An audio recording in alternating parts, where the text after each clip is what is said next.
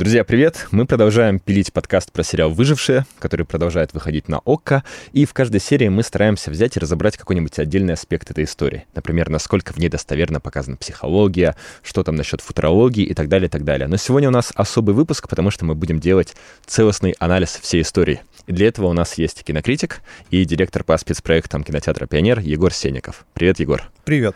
Давай туда сразу. Как тебе этот сериал?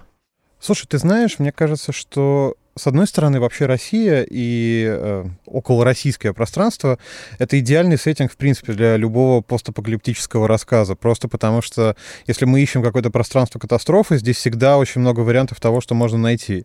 И мне кажется, что здесь были найдены в этом сериале некоторые интересные возможности и мотивы, но мне кажется, что до конца они не были реализованы. Вот, то есть, мне кажется, можно было сделать лучше, но интересные заходы здесь есть, и это здорово. Ты думаешь, это из-за экономических каких-то причин? Ну, это как, знаешь, на самом деле ведь получается, что у нас э, со многими жанровыми вещами есть какие-то проблемы. Ну, то есть найти хороший русский хоррор тоже нетривиальная задача, хотя вообще-то, ну, как бы страшного здесь происходит у нас не меньше, а может и больше, чем в других странах. У нас есть свои истории про маньяков, у нас есть свои истории про, там, не знаю, про сложные поиски. Какие-то из этих вещей, конечно, сейчас доходят, но мне кажется, что вот жанровая неразработанность — это, в принципе, характерно для России, то, что у нас нету каких-то выдающихся на данный момент э, традиции, по крайней мере, постапокалипсиса связаны просто, ну, наверное, и с деньгами, и с тем, как устроена индустрия, и, конечно, э, с тем, чего ждет зритель, потому что, ну, допустим, в России есть большое количество людей, которые любят там научную фантастику, воспитаны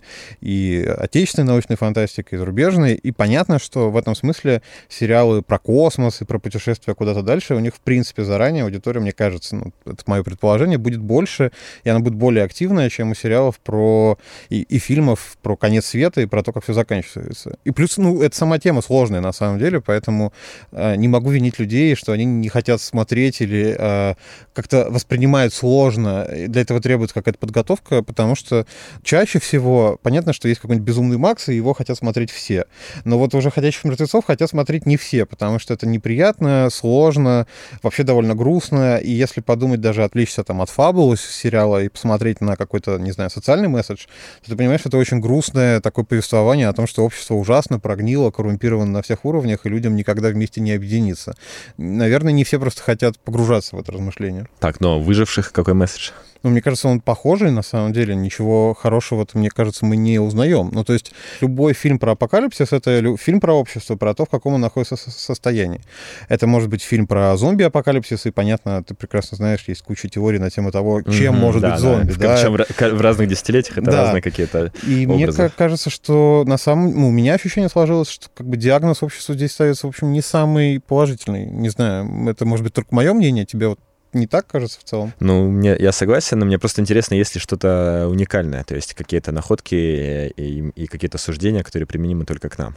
Или это история, которая могла где угодно произойти и разворачивалась бы по тому же сценарию. Нет, мне кажется, это довольно универсально. То есть, ну, сценарии могли меняться, но мне кажется, рассказ про общество вот сейчас, в наши времена, который, при, которому приходит конец, это рассказ довольно универсальный, потому что, мне кажется, мы все в целом ощущаем, что тот мир, в котором мы живем сейчас, вот последние несколько лет, и, может быть, там, десятилетий, он не то чтобы заканчивается, но он явно находится в каком-то серьезном кризисе. И вообще то, что мы видим в кинематографе последних десятилетий, мне кажется, подтверждает, что, в общем-то, этот кризис всеми ощущается. Наверное, так получается даже, что этот кризис, если формулировать, он про то, что ни у кого нет представления о том, что могло бы быть интересным в будущем. И поэтому вот э, те же выжившие, по сути, мне кажется, показывают, что и будущего здесь в этом варианте тоже нету. Э, все, что ждет нас, это какой-то распад на атомные э, структуры, и, возможно, в дальнейшем из этого что-то соберется. Но сейчас мы в кризисе. А вот эта универсальность, она дает преимущество какое-то? То есть видишь ли ты этот сериал, например, на другом стриминге, скажем, западном, там, Амазоне, Netflix, где-то еще? Да, мне кажется, ничего не мешает. Ну, то есть у меня нет какого-то ощущения, что там западный зритель такой скажет, что нет, сериал про конец света это эпидемию в, России. Мне кажется, там нет ничего такого мешающего ему достучаться. Но не мешающего, а привлекающего что-нибудь есть? Ну, Россия. Ну, потому что Россия в любом случае это интересная пространство, э, про которое на самом деле все равно, как ни крути, мало кто что-то знает. И возможность посмотреть на сериал, который посвящен теме, которая, в принципе, популярна в мире и довольно часто звучит, но в совершенно новых декорациях, это интересно. Это как, знаешь, э, вот тоже там в последние же годы на том же Netflix стали появляться часто польские сериалы, угу. польские нуары, детективы, когда этого когда-то были... Есть. Да, да, да, и когда этого были популярны шведские, там, скандинавские нуары, но их время прошло, потом польские. Мне кажется, в этом смысле всем всегда интересно посмотреть, даже как знакомые вещи выглядят в других декорациях и в другой культуре. Сейчас, когда выходит куча всего постапокалиптического, какие вещи делают действительно успешными сериалы? Есть, например, вот мне вспомнился сериал «7 дней», а, или «8 дней», или то ли 7 дней, то ли 8, в общем. А, это история про то, как к Земле движется метеорит, и он упадет только на Центральную Европу, соответственно, все остальные наконец-то будут процветать, а вот именно золотой миллиард вдруг возьмет и исчезнет. И вдруг благополучные европейские буржуа должны взять и бежать куда-нибудь в Восточную Европу. И это всех зацепило, потому что это ставит их в некомфортную ситуацию и заставляет почувствовать себя на месте беженцев. Для них это было хитом. Что еще должно такое э, случиться, чтобы сериал выстрелил? Мне кажется, на самом деле есть ощущение, что серьезно как-то поиграть с тем, э, что на самом деле всех триггерит в последнее время, ну, грубо говоря, Понятно, что успех, э, вот там, не знаю, сериала «Утреннее шоу», он во многом связан с тем, что темы, которые в нем разрабатываются, они всех интересуют. Новая этика, как кого-то канцелят, как что-то обсуждают. Мне кажется, на самом деле, э, вот попробовать поиграть с этим политическим сюжетом, который, очевидно, и политический, и общественный, и вплести его в разговор о конце света, это очень э, явная будет вещь, которая будет вызывать споры. Конечно, так как зависит от того, как это развернуть, но мне кажется, что поиграть с актуальной политической лексикой вообще практикой, это интересно. Плюс мне кажется, что вот сама ситуация в последних лет, когда выяснилось, что мир, который казался глобальным, оказался не таким уж и глобальным, mm-hmm. и границы могут закрываться, и совсем сложно куда-то перемещаться, это на самом деле тоже, мне кажется, вот пройдет некоторое время, и это даст дополнительное количество тем и сюжетов, потому что выяснилось, что, в общем, мир не такой открытый, как всем казалось, и это как бы означает, что тот мир, который мы знали, был, в общем-то, не тем. Э, совершенно ошибочно наше было представление о том, что мы уже такие развитые, все открытые друг другу, спокойные, ровные и так далее. И в этом смысле, кстати, эпидемия, мне кажется, тоже показывает, что и, эпидемия реальная, и а, эпидемия в сериале «Выжившие» показывает, что, а, в общем-то, наше представление о том, как там высоко мы развились, что какая у нас сложная культура и цивилизация, и как у нас все здорово, на самом деле обнуляется вот очень быстро, за несколько недель может просто измениться все. Мне кажется, для многих это стало шоком, и это точно станет поводом для каких-то кино и сериальных высказываний. С какими темами и как, на твой взгляд, стоило бы поиграть в русском, русском постапокалипсисе? Ты знаешь, мне очень нравится, как работали, вот помнишь, э, в поезде в Пусан? Угу. Это же очень политический фильм, на самом угу. деле, потому что там... Как паразиты. Да-да-да, там очень маркированы персонажи связи, связями с властью отношением к власти. И в сюжете это важно, играет большую роль. Мне вот было бы очень интересно посмотреть, если бы была возможность политическую реальность э, России, политические шутки, юмор, как-то скрестить вот с идеей того, что мир заканчивается. То есть какой-то, не знаю, домашний арест встречает, э, встречает выживших. Вот на это я бы посмотрел, да, мне кажется, было бы здорово. Давай откалибруем твою оценку сериала с помощью других сериалов. То есть, например, «Выжившие» — это хуже, чем то-то, но лучше, чем то-то берем постапокалипсис, и, судя по всему, российского особо нет, поэтому давай сравнивать вообще по общей шкале. Ну, мне кажется, что на первом месте вот прям эталон постапокалиптического сериала — это «Ходячие мертвецы». Несмотря на то, что они сейчас зачем-то продолжают выходить, хотя, на мой взгляд, надо было прекратить это делать несколько лет назад, они это продолжают делать, но все равно они остаются на первом месте. И выжившие в этом смысле, конечно, не так круты, как «Ходячие мертвецы». Но если взять, я не знаю, а, вот, допустим, кстати, мы вот упомянули польский сериал. Есть польский сериал 1983 да, вот я про, как раз да, имею в виду, про альтернативную Польшу. Да. Мне кажется, выживший интереснее. То есть, допустим, у меня к 83 было много вопросов, при том, что как бы, сама идея интересная, но мне как раз показалось, что идея-то и была потеряна, потому что при ре- реализации как-то это все-таки в итоге оказалось не таким интересным, а каким-то просто очередным вариантом антиутопии, в котором все странно и все произошло не так, как хотелось бы. Вот, поэтому мне кажется, что если где-то располагать, то вот в, в этом диапазоне. Вот эта находка с тем, что люди очень мало спят. В книге она действительно играла большую роль. В сериале, как тебе кажется, она становится таким хай-концептом, который прям меняет, как все устроено? Нет, мне, кстати, не показалось так. А, ну, то есть это важно, но мне не показалось, что это прям какое-то новое слово в разговоре о том, как ведут себя люди при выживании. Наверное, это похоже на реальный адреналиновый шок, который есть у человека в этой ситуации. Mm-hmm. И я думаю, что, наверное, в книге это, примерно это имелось в виду. Но вот у меня не было ощущения, что это как-то меняет рассказ и меняет стилистику как-то серьезно. Знаешь, что интересно у сериала, кроме того основного сезона, который есть на ОКО, есть еще куча спин то есть таких маленьких историй, каждая из которых длится минут по пять, складывается в сезон, который длится максимум час. Вот. И это истории, э, авторы которых, видимо, были забрифованы, что главная особенность — это то, что люди спят по два часа в день. Вот. И там действительно это начинает работать. То есть ты, во-первых, видишь там а, актеров, которые действительно выглядят абсолютно не спящими, неадекватными, а не такими довольно аккуратными, как в основном сериале. Вот. Во-вторых, это влияет на всю динамику истории, на мотивы и так далее. А вот здесь почему-то мне действительно, кажется, не хватает самой истории с бессонницей. Ну, мне кажется, ты знаешь, это ведь вопрос того, как это уместить в само повествование. Это тоже, в общем, когда стоит столько задач и историю рассказать, и в сеттинг тебя поместить, плюс огромный, ну, на самом деле, на мой взгляд, очень много персонажей, ты в какой-то момент теряешься. Поэтому, мне кажется, вот действительно, может быть, это формат для короткого варианта сериала, потому что в полноценный это сложно сделать вокруг этого, выстроить целую идею. Мне кажется, так. Давай о героях. Чьи-то арки тебя удивили? Или ты действительно, может, привязался к кому-то, или ты нашел точки сопереживания? Или герои как герои? Пусть умирают.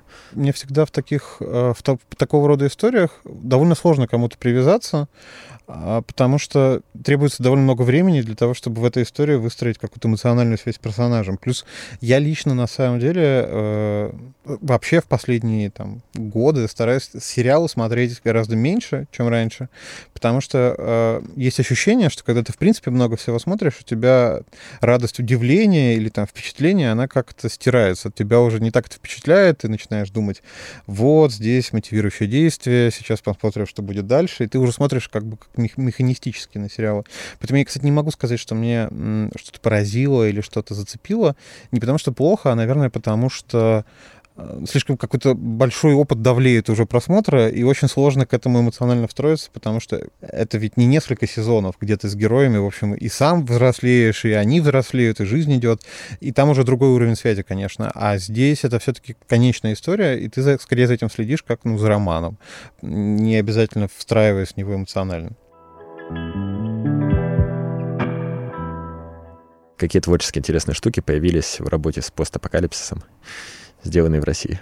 Ты знаешь, если ты попытаться как-то выразить, мне кажется, если мы поговорим вот с уже вспомним уже не раз упомянутых «Ходящих мертвецов», для меня это сериал всегда про строительство нового общества на развалинах старого. То есть все эти зомби — это совершенно не важно в данном случае все, что движет людьми, это попытка построить себе новый спокойный мир в каких-то взаимоотношениях, поэтому на это интересно смотреть.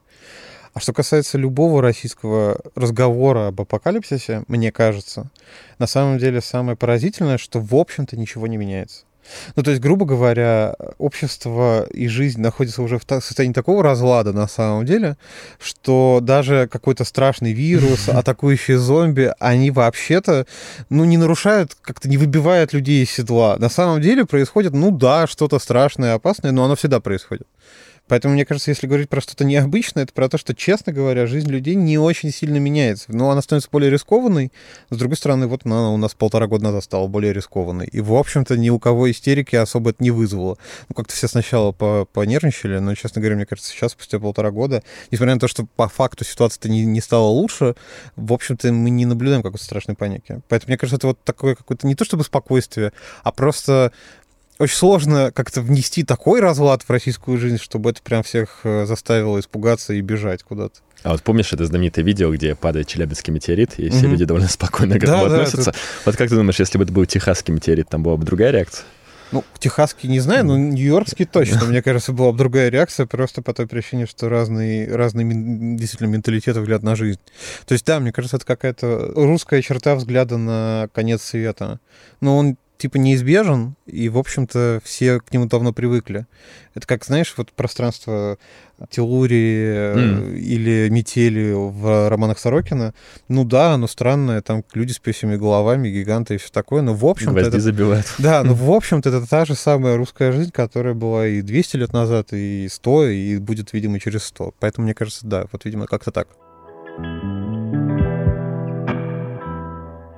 Так, ну, слушай, сезон завершился, и, во-первых, какие твои ставки, будет ли второй? Ну, было бы здорово, мне кажется, это очень логично как-то вытекает из всего этого. Мне кажется, что он должен быть, потому что это тот случай, когда арена, возможно, интереснее, чем то, что получилось. Поэтому, если эту историю развивать, если этот мир как-то обогащать, то люди привяжутся и будут следовать. Тогда давай фантазировать, а что будет дальше. Ну, мне вообще всегда кажется, что после стадии распада должен начаться какой-то синтез. Это гораздо сложнее. Ну, то есть, когда начинается такая гражданская война всех против всех, э, насилие, кровь течет, за этим очень как бы, интересно зрительски наблюдать, но ты всегда в голове держишь, что в какой-то момент все перестанут резать друг другу глотки, начнется что-то новое. И вот формат этого нового всегда будет очень разный. И я дико люблю истории, когда мы видим общество, которое строится с нуля, и вообще любую коммуникацию между людьми. Посоветуй что-нибудь постапокалиптическое, что видео может быть только ты. Мне кажется, любимый российскими кинокритиками пример, ну, это, кстати, российский фильм э, «Окраина» Луцика и Саморядова. Mm. Вот это фильм, который вроде бы абсолютно реалистичный. Ну, то есть ты узнаешь все. Это фильм, снятый, по-моему, в конце 90-х, который рассказывает о конфликте жителей деревни с людьми, которые хотят у них отнять землю в этой деревне. И, в общем-то, кажется, ну, абсолютно социальная история, но она оказывается в таком странном пространстве взаимоотношений между героями, что никак иначе, кроме как э, а, постапокалипсисом, я его не назову, потому что он даже происходит в каком-то сеттинге совершенно не похожем на нормальную жизнь. И мне кажется, что вот если говорить о какой-то российской традиции э, постапокалиптического рассказа, это, наверное, важный фильм, потому что вот, видимо, главный русский постапока постапокалиптик, это, видимо, был э, Андрей Платонов, и вот рассказ о том, как какими-то странными словами, странными действиями люди на голой земле вдруг там борются за себя, вот это очень русский рассказ. Всем рекомендую. Через неделю мы будем делать еще один подкаст с Еленой Ваниной. Это сценарист почти всех эпизодов э, «Выживших». Что бы ты спросил? Я бы спросил, будет ли второй сезон. Ну, то, чтобы обсуждали. Да, это интересно. Давай резюмировать. Что «Выживших», на твой взгляд, получилось, а что нет? И есть ли в этом какой-то шаг вперед для нашей индустрии?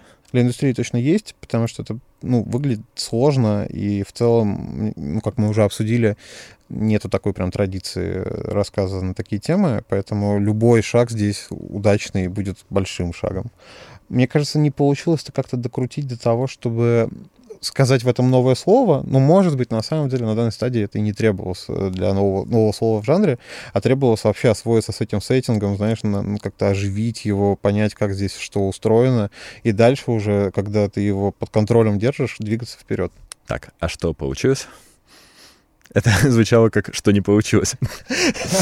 Ну, наоборот, мне как раз кажется, что то, что сеттинг получился такой убедительный, как мы с тобой как раз обсудили, что спин выглядят довольно интересно, это значит, что сеттинг сам по себе оказался удачным. И вот это, мне кажется, важнее любых э, каких-то проблем, не, не знаю, недостатков, если есть какая-то живая среда, из нее уже можно что-то лепить. Если бы это в принципе была мертвая история, мы бы, наверное, это не обсуждали вообще.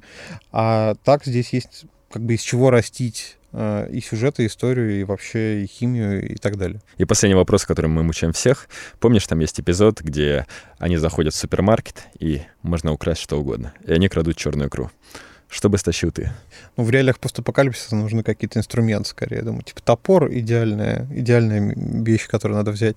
Спасибо, Егор. А, друзья, это был Егор Сенников, а, кинокритик и директор по спецпроектам в «Пионере», и он советовал вам взять топор.